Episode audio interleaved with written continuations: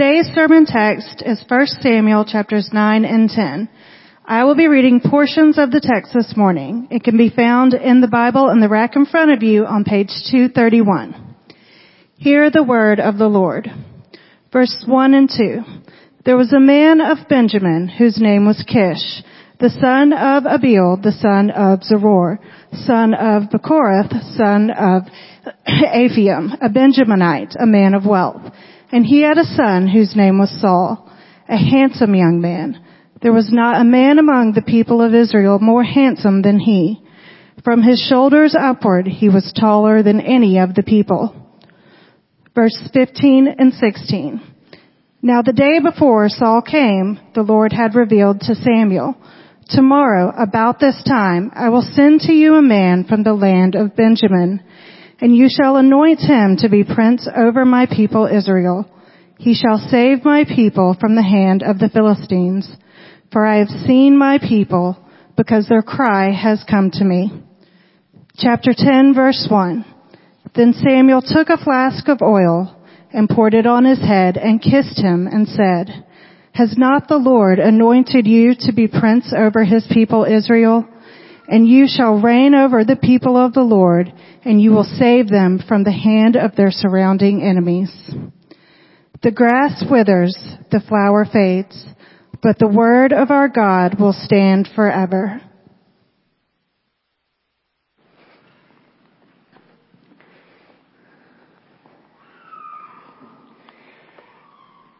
Let's pray together.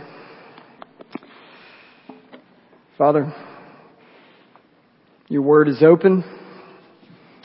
Therefore, we need your help to discern it, to receive it, to hear it, to understand it, and then to apply it. So we pray for that help now. You help everyone who is listening to receive and respond? Would you help me to speak and to represent you and your word rightly? We pray this in Jesus' name. Amen. All right, good morning. I want to start with a question for us to ponder. A question that is both, in my opinion, profound and compelling. One that should challenge all of our minds, cause us to meditate deeply. And I'll confess I am not the author of this question. I want you to know that from the beginning. I can't take credit for it. It's too creative for me to have come up with it. Okay? So here it goes. Listen closely and intently. How does an orphan, a Scotsman, dropped in the middle of a forgotten spot in the Caribbean by providence in squalor, grow up to be a hero and a scholar? I won't leave you in suspense on the answer because I know it's killing you. The author of the question provides the answer, which is this. The $10 founding father, without a father, got a lot farther by working a lot harder, by being a lot smarter, by being a self-starter. Which should beg another question. What's your name, man? To which the same author reveals, Alexander Hamilton. My name is Alexander Hamilton. Doesn't quite have the ring to it when you're not singing and rapping it. But for those that are still obsessed with the musical Hamilton, you are welcome. For those that never cared for it, are fed up with it, or have no clue what I just said, my apologies. I'll also tell you this, let me tell you what I'd wish I'd known when I was young and dreamed of glory. You have no control who lives, who dies, who tells your story. Some of you are still wondering what I'm talking about, so just Google all that later and look it up. Uh, there is a point. There is a connection to this, according to the author of Hamilton, according to Lin-Manuel Miranda, uh, the author of the musical. Alexander Hamilton became a renowned figure through hard work, ingenuity, book smarts, and just to get it done attitude. But he also drops a, a, a hint there. That maybe there's more in the background that leads to what Hamilton became, that leads to where he got to. There was the mention of providence in the lyrical question that I just read. And even though Hamilton likely had a different understanding of that word than we have, he was likely a deist or a different understanding than I hope we have by the end of our time. It's still a recognition that there is something else going on behind the scenes than just self-wrought legacy. Something else going on there. George Washington, that, that second quote, George Washington, according to Hamilton the musical, says we have no control over our lives, who lives, who dies, who tells our story. That's more a, a, a, reference to how our legacy might be carried out, but it's a telling statement about life and what happens in the background or behind the scenes and the things that are seemingly out of our control. There's so many beliefs about how life plays out, about how much control we do or don't have about life in terms of how it's all going to end up, uh, how much is on us, how much is on something else, or someone else, how much is blind, fate, luck, whatever you want to label it as. We could explore beliefs on that matter all day long. On one end of the spectrum, you have someone like the renowned atheist Richard Dawkins who would just say this, the universe we observe has price, uh, precisely the properties we should expect if there is, at bottom, no design, no purpose, no evil, no good, nothing but blind, pitiless indifference. DNA neither cares nor knows, DNA just is, and we just dance to its music. That's one end of the spectrum. On the other end of the spectrum, you would have the famous hymn writer who would say, God moves in mysterious ways. His wonders to perform, He plants His footsteps in the sea and rides upon the storm. Deep and unsearchable minds of never failing skill. He treasures up His bright designs and works His sovereign will. Hopefully it's no surprise to you that I would fall on the same end of the spectrum as the hymn writer would be. I would be at odds with Dawkins and I would hopefully have more clarity than Hamilton or Washington, at least according to Miranda. So, we are, as you know, as I hope you can see, we are a church gathered for the worship of our God. We are at this moment gathered around the Word of God and we are here this morning to do among a few things, or to learn among a few things about the providence of God.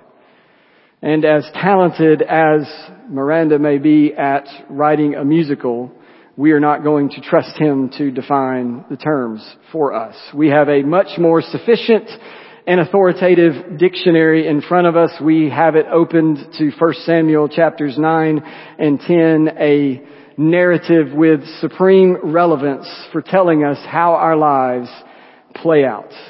A narrative that sort of opens the curtain for us and allows us to get a certain level of, of clarity about what's happening behind the scenes. The subtitles in these chapters point to the focus of a king with a little k, but the content elaborates on another king with a capital K. Okay. No more Hamilton references. Let's get to the text. Welcome back to the journey in 1 Samuel. If you are a guest, we're grateful that you are here. We are a few weeks into uh, this book at this point. That that's how things work around here. We pick a book, we go from beginning to end. Sometimes there's one-off sermons, sometimes there's some topical stuff, but for the most part, here's a book it starts here, it ends here. Let's walk through that. Sometimes that takes a few weeks, sometimes it takes a lot of weeks. If you are intrigued by that, please come back. If you are intrigued by 1 Samuel, we have a website. All of the previous content is there. So we would love for you to go listen to that. We hope it proves edifying. We're just grateful that you are here. We have a lot of text before us, a lot of content, a lot of detail. Some of it seems unimportant, some of it seems mundane, some of it is comical, uh, but none of it is is unimportant. None of it is mundane. But our time is limited, so uh, we will not get to all of it. We can only cover so much. But here's a framework for the rest of our time together. You do not have a note sheet in front of you. You have some notes on the screen, but Really very simple, just a framework. Five sections I want to cover uh, this text under, this section of text under, all having to do with the king that is now coming on the scenes and the God that is making it happen. So you will see each section reference that king and the God who's bringing it about, and then we're just going to close with three questions. So five sections, three questions, that's the road we're going to walk. Some of the sections are longer than others, so don't panic as is normally the case. Section one is the longest. So we'll be okay. I think we'll be okay. Alright. So before we get to the first section, let's remember where we are. So God's people at this point have no human king. They have something better. They have God as king. And God has appointed Samuel as a judge and as a prophet. But if you were here last week, then you know the people they're not a big fan of that setup anymore and they've requested a king. They want to be like everyone else around them. God give us a king. And in case you're wondering, if you miss that, their desires are misled. Not necessarily a bad request based on what we see before in scripture, but the heart behind the request is rotten. It's a sinful desire painted over with scripture in a sense. Kyle put it well last week when he says this is a treasonous request. A treasonous request. Can't dive back into that for you, but they've requested a king. They've been warned about what that would lead to. They don't care. God agrees to their request, and that's where the curtains of chapter 8 close. We open up the curtains to chapter 9, and here comes the king. Sort of we don't exactly get the entrance that we might expect. Not a lot of pomp and circumstance. Really just get some donkeys. Leads to our first section. The ignorance of the king and the providence of God. The ignorance of the king and the providence of God. In many ways, that could be the summary of all of these chapters, or these two chapters combined. But there's more nuance to the text, so we'll just kind of cover these, we'll just cover this section and then we'll have some more sections. But that, that could have been the title of uh, the sermon. Alright, before we get into this, let me give uh, one qualification and then one definition. Okay? A qualification and definition that will help with the rest of our time before we dive into this first section. First, the qualification. There's a good bit, and this is probably not going to instill a lot of confidence in you, but it's needed anyways. Uh, so there's a good bit of disagreement between scholars when it comes to Saul, particularly when it comes to the beginning of Saul, when he comes on the scene. And here's how I would summarize the debate without boring you with the details, because the debate doesn't change the end results, it really just affects how we view Saul early on. Because there are varying views on Saul's beginning in which it affects how you read the text and how you read the details and understand them. So, there's a camp that thinks that Saul starts off well and then ends badly. Okay? There's a camp that says Saul starts off well and ends badly. I don't want to spoil the story for you, but things don't go well for Saul. Okay? You're going to see that. Ryan's going to walk us through that soon enough. Okay? That'd, that'd be putting it lightly. Things don't go well for Saul. Then there's another camp that thinks that Saul starts off pretty terribly or badly and then gets worse. So he doesn't start off well and then he gets worse. There's a more nuanced version of that that would, st- that would say that Saul starts off weak and then gets worse. Okay? To be transparent, I'm not 100% in any of those camps, but I certainly fall more toward the latter. That Saul is presented as weak and then just gets worse as the story unfolds. I think the camp that sees Saul as starting off bad and then getting worse is being a little unfair. Um, Here's why. I, I think there are a ton of clues given to us as the reader about where things are headed. And those clues, if you catch them and you understand them, they, they tip you off to the disaster that's coming with Saul. However, those clues don't automatically make Saul right now what he's going to be. It's a bit like taking the clues, understanding where you're going, and then bringing all of that back to bear on Saul right now, and that's just a little unfair for his character right now. So that's why I don't really follow that. But I still don't think that he comes out of the gate stellar, like the first camp would say. I don't think he gets off to a great start, just not quite as bad as the second camp would say. I'll give you one example of this as we go. So I'll, I'll give you an example in just a minute. I'm not going to show you in every detail the you know, differing views, but I'll give you one so hopefully it makes more sense. So that's the qualification before we get in. Now the definition. What is providence? Just so we're not using the word and we don't have a clue what it means. Let's go ahead and get a definition that we can carry with us through the rest of the text. Here's how one theologian defines it. Providence is the wonderful, strange, mysterious, unguessable way God has of ruling His world and sustaining His people.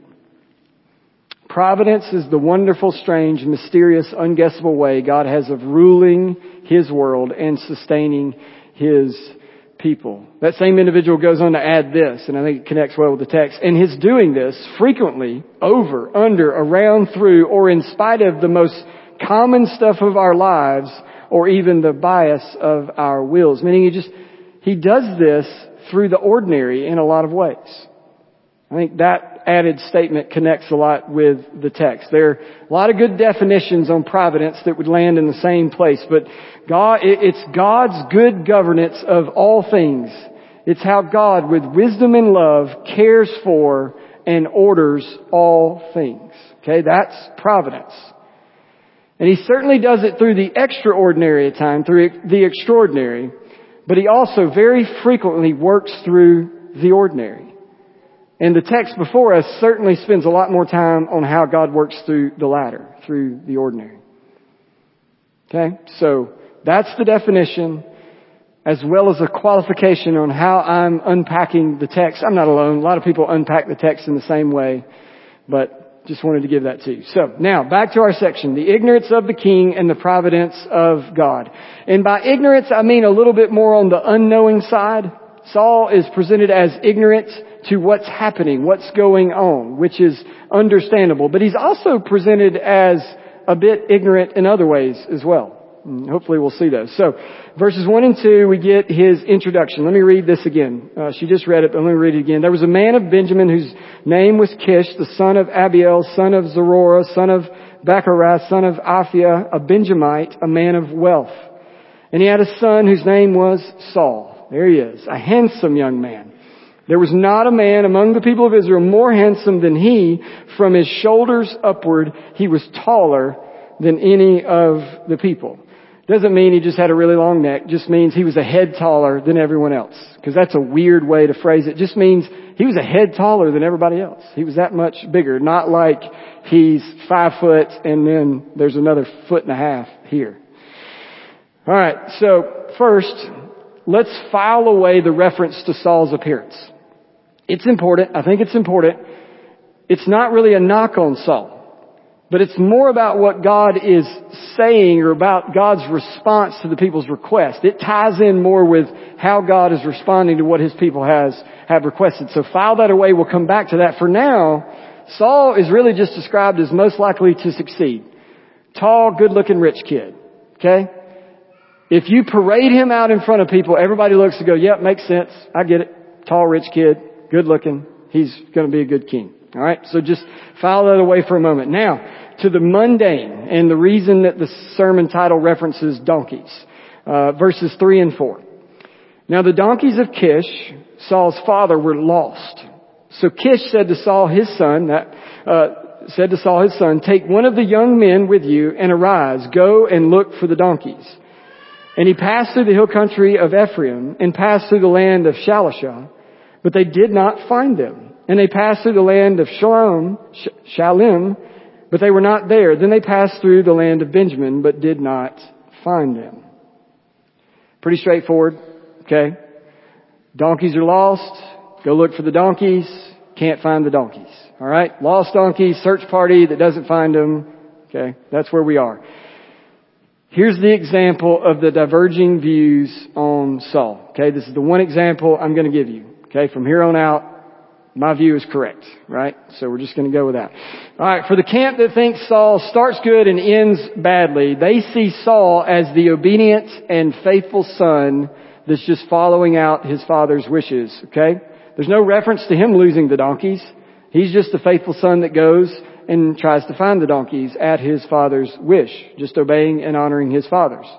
Losing donkeys is a common thing, not a big deal there. So this is a common and commendable thing for Saul to go and search for the donkeys. To me, that seems pointless to just view it that way. The, the details don't mean a whole lot. For the camp I somewhat fall in that says Saul starts weak and ends badly, I think this is one of the many clues that things aren't going to bode well for Saul. So we don't have time to chase this down, but the concept of a shepherd and the idea of a king are wed together often in scripture. Okay? They are often connected. And here, you have the coming king, the future king, the about to be king being presented as what looks like a somewhat inept shepherd. He can't find the sheep. Which to me is a clue about what is to come. So there's one example of diverging views on how you look at Saul in these first couple of chapters. Okay? If you disagree, then take it up with Ryan. He asked me to preach. Okay? He can correct it next week. So let's proceed on. We're going to read a chunk of the text and then try to summarize more of it as we go. So let's read 5 through 19 and hopefully you'll see the truth behind my first uh, heading here. Verse 5, when they came to the land of Zuph, Saul said to his servant who was with him, Come let us go back, lest my father cease to care about the donkeys and become anxious about us. But he said to him, that's the servant said to him, Behold, there's a man of God in this city, and he's a man who is held in honor. All that he says comes true, so now let us go there. Perhaps he can tell us the way we should go. Then Saul said to his servant, But if we go, we can't, what can we bring the man? For the bread in our sacks is gone, and there's no present to bring the man of God. What do we have? The servant answered Saul again, Here, I have with me a quarter of a shekel of silver, and I will give it to the man of God to tell us our way. Formerly in Israel, when a man went to inquire of God, he said, Come, let us go to the seer, for today's prophet was formerly called a seer. And Saul said to his servant, Well said, come, let us go. So they went to the city where the man of God was. As they went up the hill to the city, they met young women coming out to draw water and said to them, Is the seer here? They answered, He is. Behold, he is just ahead of you. Hurry. He has come just now to the city because the people have a sacrifice today on the high place. And as soon as you enter the city, you will find him before he goes up to the high place to eat. For the people will not eat till he comes, since he must bless the sacrifice. Afterwards, those who have arrived will eat. Now go up, for you will meet him immediately. So they went up to the city. As they were entering the city, they saw Samuel coming out toward, toward them on his way to, to up to the high place.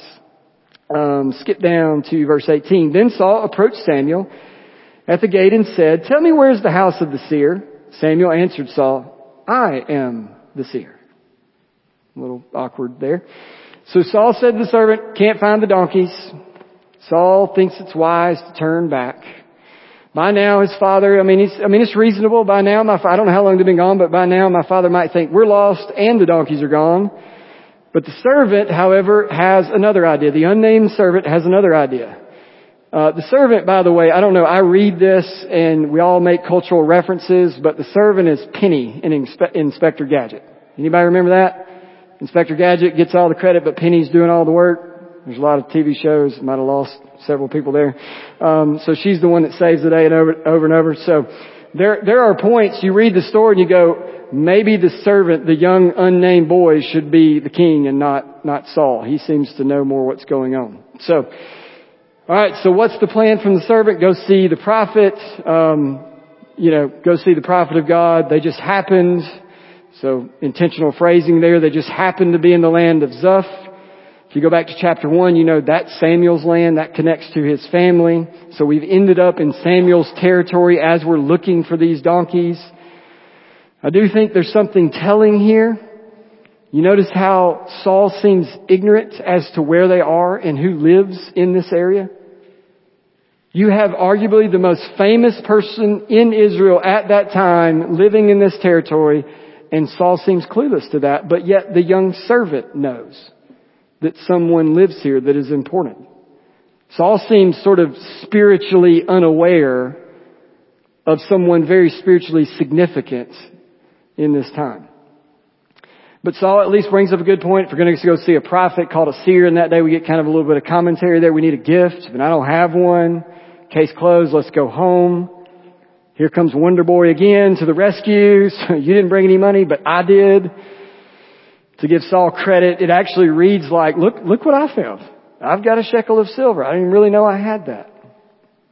So they have a plan. They have some money. Off they go. On the way to the city, they meet some women at a well, which you could probably do a whole sermon on. I mentioned this in core training this morning. If you are reading scripture and women are at a well, something significant's going to happen. Likely in the Old Testament, somebody's about to get married. There are plenty of commentators that actually point to this being a rea- this this pointing to Saul's uh, marriage to Israel. Okay, they're about to be wedded together. So I don't know if that works or not, but it makes sense. You skip over verse 15 like we did because it's a bit of a flashback and, uh, you know, like the narrator letting us in on what's going on. Verse 18, Saul approaches Samuel, no clue who he is. Can you point me to the seer or the prophet? Samuel says, I'm him. I'm him. I'm the guy you're looking for. And it, it reads almost like a tale of ignorance that brings Saul to Samuel. He just, he just, I don't know what's happening in the background, but there's also some things I'm kind of clueless about. Some of the events don't reflect well on Saul. Some present clues regarding where things are heading. The soon-to-be king seems to be a spiritually ignorant, somewhat inept shepherd at this point. Here's a little bit of insight from one commentator that I think is helpful on this point. He says, first time introductions to biblical characters matter. So first time introductions to biblical characters matter. In ancient literature, character is more or less fixed. People do not really change over the course of their lifetimes. The manner in which they are introduced often functions as a shorthand summary of their lives. So if Saul fails so badly, and that is true, then he can't be starting off that well. So the introduction of Saul tells us much more than we often think. Now, back to verse 15, really the main feature here, the author opens the curtain, lets us in on the secret, and hear how we see all of these seemingly mundane things like lost donkeys are being used for a much bigger purpose. Let's read this again. Now the day before Saul came, the Lord had revealed to Samuel, Tomorrow about this time I will send you a man from the land of Benjamin and he shall anoint him to be, you shall anoint him to be prince over my people Israel. He shall save my people from the hand of the Philistines. For I have seen my people because their cry has come up to me. When Samuel saw Saul, the Lord told him, there's the man. Here is the man of whom I spoke to you. He it is who will restrain my people. This text proves the old saying is true regarding God's providence. God's providence, like Hebrew, has to be read backwards. So if you're not familiar with Hebrew, you read from right to left. Providence has to be read backwards to truly understand it. You go to the end and go back, and the author's letting us see how this is playing out. These verses show us all that's been playing out behind the ordinary events these are really ordinary events in time like this. Nothing abnormal about someone going to look for donkeys. But every detail being worked out by God to get the new king to the place that he wanted him for the future purpose of his people being delivered from the hands of their enemies.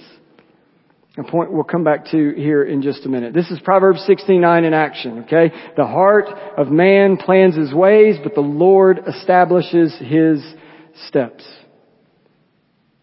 I think Martin Luther hit the nail on the head in connecting the way in which God works through the ordinariness of life. He says, God's wonderful works which happen daily are lightly esteemed. Not because they are of no import, but because they happen so constantly and without interruption Man is used to the miracle that God rules the world and upholds all creation. And because things daily run their appointed course, it seems insignificant. And no man thinks it's worth his while to meditate upon it and to regard it as God's wonderful work. And yet, it is his work through the ordinary things. It is a greater wonder than that Christ fed the 5,000 with five loaves and turned water into wine. To paraphrase that, God's good governance over the thousands of events that make up your life is a greater wonder than a single miracle. We just don't notice it. We are not prone to meditate upon it. We are not prone to study it like we are a miracle. We're not prone to broadcast it like we are a miracle. Alright. So much more there. We need to move on because we have four more sections. But here's the point. The events of Saul's journey are not here are, they're not unimportant. They're extremely important. They're somewhat amusing, okay? But God's providence is, is the star of the show, okay? God's providence is the star of the show out of the gate here. As the hymn I referenced earlier goes, God works in mysterious ways, but He does through, does so through ordinary acts. Alright. Next section. The anointing of the king and the assurance of God. The anointing of the king and the assurance of God. Alright, these, these get shorter. Alright, first one was the longest one. So you have Saul meets Samuel. He tells him that the donkeys are fine in verse 20. I'm going to start summarizing uh, some of this for you. So they meet, donkeys are fine, uh, which I'm just going to be honest with you. I read texts like this and I go, how'd they find the donkeys? I'd really, I'd really like to know who found the donkeys. Cause Wonder Boy servant, you think he would have got them. Saul couldn't find them. The son couldn't find them. And I guess you can't call when they come back, but I'm just going to add that to the I'm going to ask Jesus list in eternity and we're going to settle who found the donkeys. Remember, it's eternity, so you got a lot of time to ask questions, but those things bug me if you just want to get in my head a little bit. So, Samuel starts to unpack things for Saul. Saul immediately and probably rightly humbly pushes back even before he knows the whole story. So if you just, you can kind of glance through as we go through chapter 9 here after what I just finished reading. Um, so he references being a Benjamite, okay? So not the largest and most popular clan at that time. You want to know why? Go back and read Judges 19 through 20 and you'll agree. You'll think, okay, Saul was right to be humble about where he came from if we go back and read what that tribe was doing in Judges 19 and 20. So Saul has a point. Alright, so I'll actually put this as a check mark on the positive side for Saul. So he's tall, he's handsome, he's rich, and he's not completely arrogant. Like I'll take those check marks any day. Tall, handsome, rich, and not completely arrogant. That works. Alright? So there's a feast that ensues that's been prepared somewhat uh, in advance. So you kind of get down verse 22 area there, at least. So it's been prepared in advance, particularly some details for Saul. Uh, there's some details here that matter in this, but we're going to have to just kind of fly over those right now. Uh, they eat the feast, and then Saul sleeps in a bed that's been prepared for him. So God called in advance, got supper ready, got a bed ready, and we go to bed. And then Samuel, verse 26, is apparently an early riser. So goes Saul, get up Saul, time to go. Send Wonder Boy on his way. We need to have a conversation. I need you to hear what God wants you to hear. So that kind of gets us down to chapter 10. Turn the page to chapter 10 and Samuel privately anoints Saul. You see there he pours oil on his head, proclaims God's word to him. And take note, there's a word there that comes up a second time. Has not the Lord, the very beginning of verse uh, 1, or the second part of verse 1 in chapter 10, has not the Lord appointed you to be prince over his people Israel. That's the second time that's used. It was used in chapter 9. That's not a throwaway, okay? Israel has a king. Their king is God. They've asked for another king, and in reality, they're going to get a prince, no matter what they think they're getting. God is not stepping off the throne and Saul stepping on it. God is saying, is staying on the throne and appointing Saul to serve under him. Don't fly by that choice of words. I'm going to appoint you a leader, but I'm the king. Now, one other clue here that's significant, and it's not a clue that points to where Saul is headed in his life. It's one of the clues here that points to something much further in the future. Okay? It's a clue about how the first king points to the ultimate king. So there's another clue here. Hopefully no surprise here. I'm talking about Jesus. Okay? So anytime I say ultimate king, we're talking about Jesus. So there's a clue that gets us from Saul to Jesus. Alright? So it's not like when we're going through the Old Testament that Jesus is Waldo in every text, but there's something that gets us to Christ. There's something that makes a connection to what we've been talking about in core training, sort of this redemptive historical context, this, this one story that takes us from Genesis to Revelation. There's something that connects to that so we can get to Jesus. Okay? You want to know more about that? Nine o'clock. Okay? Nine o'clock every Sunday morning. It's free. Alright? So the, the clue is, here, here's the clue, it's the anointing, okay? The anointing here combined with the fact that we're about to see Saul prophesying. So you kind of got a double clue, alright? He's being anointed and then he's going to prophesy in a few verses. And we can't fully chase this down, but there are three main offices in the Old Testament, okay? Three main offices, one of prophet, one of priest, and one of king. Okay, we fast forward to Jesus, He fulfills all of those offices perfectly. Perfect prophet, perfect priest, perfect king. In the words of the late Tim Keller, He is the true and better prophet, He is the true and better priest, He is the true and better king. Well, here we are hearing about the first king over Israel and He's anointed something you only did to sacred objects and priests. So you have a king being anointed. And in just a minute, he's going to prophesy. So he's going to act like a prophet. And you start to get the signals going off. You start to hear Jesus in the background. You start to see the signpost. It's a long way before we get there. If you know what's coming, King David gives us a lot more to work with, but the clues are even here. Think about it like this. It's probably a crude reference, okay? Uh, maybe not. Okay. The signs here to Jesus, okay, they're, they're, they're sort of like small signs on the interstate that kind of intrigue you, but you're going by so fast, you, you miss them and you're like, what'd that say? I don't remember what that said. So the signs in Saul that point to Jesus are kind of like that, whereas when Ryan's going to get to do this. When you get to David, it's like Alexander Shunnarah signs. They're just everywhere. Okay, but they're not annoying. They're just everywhere. Okay, just obvious. So, that okay? okay. All right, keep going. He's anointed. Uh, just kind of keep glancing the text, whole big picture, what he'll do, uh, what he'll be, and then he's given what I'll call an outline of assurance. He's given an outline of assurance. He's just, all this assurance is about to come to him, okay? Can't look at this in detail, but here's the gist. This is God saying, as you progress through chapter 10, I've got some things set up for you that are about to happen to give you assurance about what I just told you, who you're going to be and what you're going to do. Okay, I've got some things that should give you confidence. So verses 2 through 8 in chapter 10 unpack, unpack what I would call signs of assurance and what they will be. And then the last part of verse 9 basically says they happened.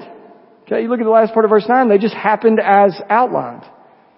And then you look down at verse 10, you have the Spirit of God rush upon Saul, and he becomes like prophet for a day. And the people are amazed, uh, amazed. Is that Kish's boy? Like, what's up with him? He's prophesying. All right, th- this section's supposed to be shorter, so let's tie a, a bow. And I've, I've labeled what God is doing here as assurance, and it is that. But what he's doing in chapter 10 is also equipping. He's equipping Saul. But to put assurance and equipping together would have ruined my alliteration in the outline, but it's assurance and equipping, and there's no word that means both. So just by the way. But we have, we have a truth here that we see elsewhere in scripture that God equips for the tasks he assigns. He also chooses unlikely candidates, another theme we see here, and then he provides what's necessary for whatever task he gives them. Unlikely candidates equipped to carry out the task that they are given. He gives the strength and the resources for the work he calls you to. God equips for the task. You can go to the New Testament, think of 1 Peter 4. In 1 Peter 4, Peter's talking about gifts that God gives to the church, and he concludes by saying, serve by the strength that God supplies. God equips for the task at hand, the task at which He appoints. Now, that's a, that's a truth that can be abused and is abused. Some people try to justify like requesting private jets because they say God's made me an evangelist. So you can abuse that as if, well, God told me to do this, so he should give whatever is needed. So abuse is rampant. Use that truth lightly, knowing that God's not going to put anything in front of you that he's not going to give you what you need to carry it out. Alright, one somewhat quick qualification before we move on. You have the Spirit, it says, rushing on Saul. And then you have verse 9, look at that, that says that God gave him another heart. What does that sound like? Sounds salvific, right? God got, uh, Saul, Saul got a new heart. But it's not. Okay, that would be misleading. If it is, his life would be a really big contradiction. The word there just means that he, he overthrew Saul's heart. It's not the same language used elsewhere to talk about the circumcision of the heart. Samuel is not using regeneration type language. We would, we see the same word here that, that God gave him a new heart. We see the same word used of Pharaoh in Exodus 15. Okay, he overthrew his heart. We see the same word used of God in Hosea 11. Okay, God was not regenerated. Pharaoh was not regenerated. So that's not what it's talking about. The language here is pointing to Saul being redirected, not being saved. And the rest of his life is proof of that interpretation. So, that qualification. Next section, and a very brief one. Next we have the certification of the king and the judgment of God the certification of the king and the judgment of God. In verses 17 through 21 of chapter 10, we have the public announcement of Saul as king. But the introduction of Saul, which gets pretty comical, doesn't happen first without a dire reminder from Samuel. Samuel was a tough preacher. I, am I've gotten a lot of flack for how things went in core training this morning. You could have had Samuel which would have been better but worse than what you thought I was doing, okay? By the way, I was called the Simon Cowell of Sunday school teachers this morning. So show up next week and figure out, no, two weeks and figure out what that means, alright? Anything to draw them in, right? Anything to draw them in. Alright. Verse 17 through 19 are a reminder and a summation of stuff that, that has already been said to the people about getting a king. Samuel doesn't pull any punches. So let me paraphrase this as you glance over 17 uh, through 21. Okay, everyone come together. Be quiet. Listen in. Big announcements. Remember God. Remember, remember God that, that saved you from Egypt. Remember the God that takes care of you, rescues you, that's done all this stuff for you. Remember that God? You remember rejecting Him also? You remember rejecting the one that is so good to you. You've asked for a king just like everyone else. So come together and you're going to get what you asked for. That's, that's basically what he's saying here. Then the, a process of using lots are used to sovereignly narrow down God's choice to Saul. We'll get to the fact, if you look ahead, that Saul's actually hiding. You might remember that part of the story? You keep reading on. They get to Saul and it's like, Saul, king, you know, dude's hiding in the, in the, in the baggage, so we'll get to that in a minute. Um, but once he's found, you have another reference to his height. Okay, so that's twice we have him reference verse 23. They ran and took him from there. He's hiding. And when he stood among the people, he was taller than any of the people from his shoulders upwards. Again, physically speaking, tall, uh, Saul was the guy you wanted to walk out in front of people. Tall, good looking, rich, not completely arrogant. He's going to get the job done. Well, I think the height thing is actually a clue, another clue about where things are headed. Alright kids, time for you to tune in. Pastor Ryan has done a great job of getting you guys engaged, so I'm gonna, I'm learning, learning how to preach better. So, do you know who is typically referenced as tall in scripture? So, simple question kids, I'm gonna break it down even for the youngest. In the Bible, are the good guys normally referenced as tall or the bad guys? So it's a good guy, bad guy choice. Jackson, you can't go, man. You answer every week. Go ahead.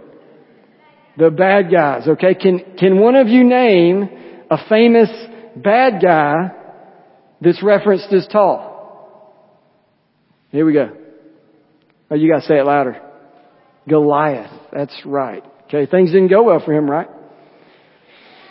Alright. It's typically the enemy's Amen. There we go. That's right. You, couldn't hear her over there, so you just spoke up for her. All right. That's awesome. So it's typically the enemies of God that are referenced as tall. Samuel says, here's the king you wanted. And the height reference is signaling the judgment of God that's going to come through, the punishment of God that's going to come through this new king. You're getting what you asked for.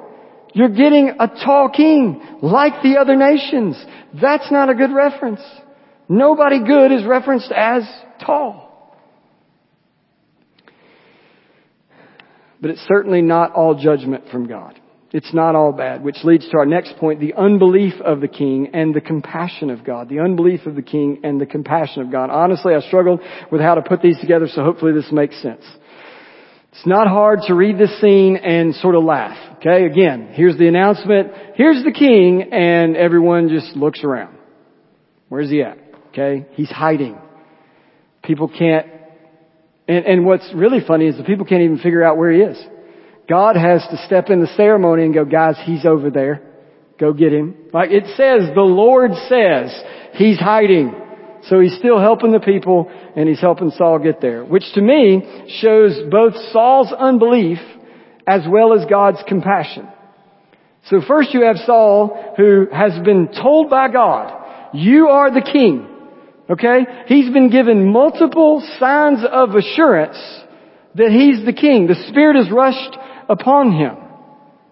Which by the way, I forgot this reference earlier. That, that spirit rushed upon, heard a great illustration on that. Again, I'm, I'm going back. So, you didn't get the Inspector Gadget one, you may not get this one. This is like Mario and Super Mario Brothers getting the superstar. You know, it just lasts for a moment and then it's gone. It actually passes to David at some point later. Okay? Some of you, a few of you will get that reference. Then the process of lots is used to land on Saul. Alright, so he's told by God, by God's prophet, you're the king. He's given signs of assurance, they all come to pass. The Spirit rushes upon him. His heart is overturned. The lots point to him. What else does he need? It is hard to spin his hiding in a good way. Can't help it. The, there, there's another example. The people in one camp say he's being humble. Really?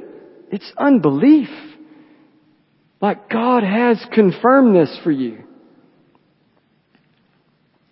And we skipped over this, but you might could add there's an exchange with his uncle in verses 14 through 16 where he doesn't disclose what's been told to him, but we can give him a little leeway there because it's still a secret at that point that he's the king. It's not been publicly announced, but his, his uncle's asking him point blank, what did the prophet tell you? And he's like, he just told me where the donkeys were. That's it. So, but we'll give him a pass on that one. So we see the unbelief of the now pronounced king, but don't miss the compassion of God. Not just in pointing out where Saul is. So, Samuel reminds the people of how they rejected God. And chapter 8 spelled out what that meant, okay? And there are clues here for that. But Saul is hiding and God doesn't rebuke him. He just helps the people find him, but more profound than that. So his compassion is more profound in other ways. God says repeatedly throughout this text, this king will deliver you from your enemies. Okay, you heard that when we got, when, when, back in chapter 9 verses 15, when we kind of get the curtain opened up for us. He says, I've heard their cry. I am listening to you. I do care about you. So there is judgment, but there's also compassion. One author said this, said, Israel's stupidity does not wither God's compassion. Another writer said, it's through Saul and this account that we see God's mulish mercy. And the fact that their sin does not dry up the fountain of His mercy. Whole chapter about providence, but right here, you come to the point where you see warm providence. You just see really warm, every reason to reject these people, every reason to judge them and smite them, but down to the smallest detail, He's helping them. There's your new king. He's over there. I've heard your cry. He's going to save you from the hand of your enemies. They've, they've rejected him, but yet the compassion just keeps flowing. All right, last section and then some questions. Lastly, let's look at the commissioning of the king and the word of God. Verse 24, Seems the people are happy, at least most of them. Okay, some unhappy people at the end. Uh, you read the end there and it's, you know, verse 27, but some worthless fellow said, how can this man save us? And they despised him and brought him no present, but he held his peace. Saul held his peace. Look, there, there's a, there's a whole nother point there that I don't have time to make, but even if God chooses the man, people are still going to reject him, okay? Even if God chooses the man, they're still going to reject him. There's even a signpost there that would take us to Christ, but we're not gonna, we're not gonna get there. The majority are shouting, long live the king. Long live the king there at the end of verse 24. Then you get to 25, then Samuel told the people the rights and duties of the kingship. And he wrote them in a book and laid it up before the Lord. And then he, then he sent them all home. Samuel basically puts together a manual for the king and the kingship. And the king, the short version is the king is to be directed by God's word. Earlier in the narrative, Saul even, or Samuel even tells Saul, you need to wait for me. Go there and wait for me. I'll give you instruction, which is God's instruction. If you were here last week, you heard a lot about Deuteronomy 17, which gives some early instructions about what kings in Israel would be like. And it gives clear instruction that kings would follow God's word. It specifically says, talking about the book of law, uh, the book of the law in Deuteronomy 17, it said, and it shall be with him, talking about the king. And he shall read it in all the days of his life, that he may learn to fear the Lord his God by keeping all of the words of the law and these statutes and doing them, that his heart may not be lifted up, that he may not turn aside. So the commissioned human king has divine marching orders. And he's to follow them. The prince has a king himself, one he's subject to one who knows what's best and one who knows what's best for his people. Now we know this king's going to fail at that. Again, sorry to spoil the story if you don't know Samuel. Okay, it's a train wreck. It goes downhill pretty quick. But this, this here is another signpost to Jesus that we don't need to miss. This king here failed miserably to live by God's word. But the one to come never veers from God's word. The one to come is the perfect Deuteronomy 17 king. Alright, I'm already out of time, but we got some questions. Alright, quickly. Nothing earth shattering here in terms of originality, nothing novel in these questions, blocking and tackling stuff. Just want to try to help some of the truths from today land on us and affect our lives in some way. First, and probably the most substantial in terms of direct connection to the text, because this text is probably more, uh, do you believe this sort of text instead of what do I do sort of text. Um, so first question, will you trust God's providential care? Will you trust God's providential care? So this is uh, about a specific individual, uh, a king in Israel, the first king. It's an account of how God providentially brought him to that role. So we don't we don't fit that category. So we're not like directly in the story, but it is an account of how God providentially orders all things and cares for all things. Even if a prophet doesn't come to you and say, here's what God says, even if you don't get that level of clarity, you can trust that God is at work. And you can trust that God is at work in the seemingly mundane and ordinary moments of your days and of your weeks and of your years. You're being given evidence of that here, even if it doesn't specifically play out for you like it does here. Joe and Kat and I are in charge of the youth on Wednesday nights. I don't know how they got stuck with me, but they did. I think I'm nicer to the youth apparently. They don't get on me like the adults do. But Joe and Kat had put a question before the youth a few weeks ago. Said go, or a, a, an assignment, said go and ask your parents how they've seen God's faithfulness in your lives. And guess what, adults? They went and did it, you know. They went and did it and asked and, and they brought it back to us and it was, you know, I'm reading, I'm studying this text and I'm hearing those stories and it was story after story from the youth of how God worked through ordinary things in their parents' lives. How He had been faithful through ordinary things. Events of how they got a certain house to be able to move and a house they couldn't afford to get, you know, it was just like all these, how God used this person to do this in their lives and He provided, and all of them were just really ordinary things that happen in our lives. Nothing miraculous, but all recounted God's faithfulness. Providential care through ordinary events.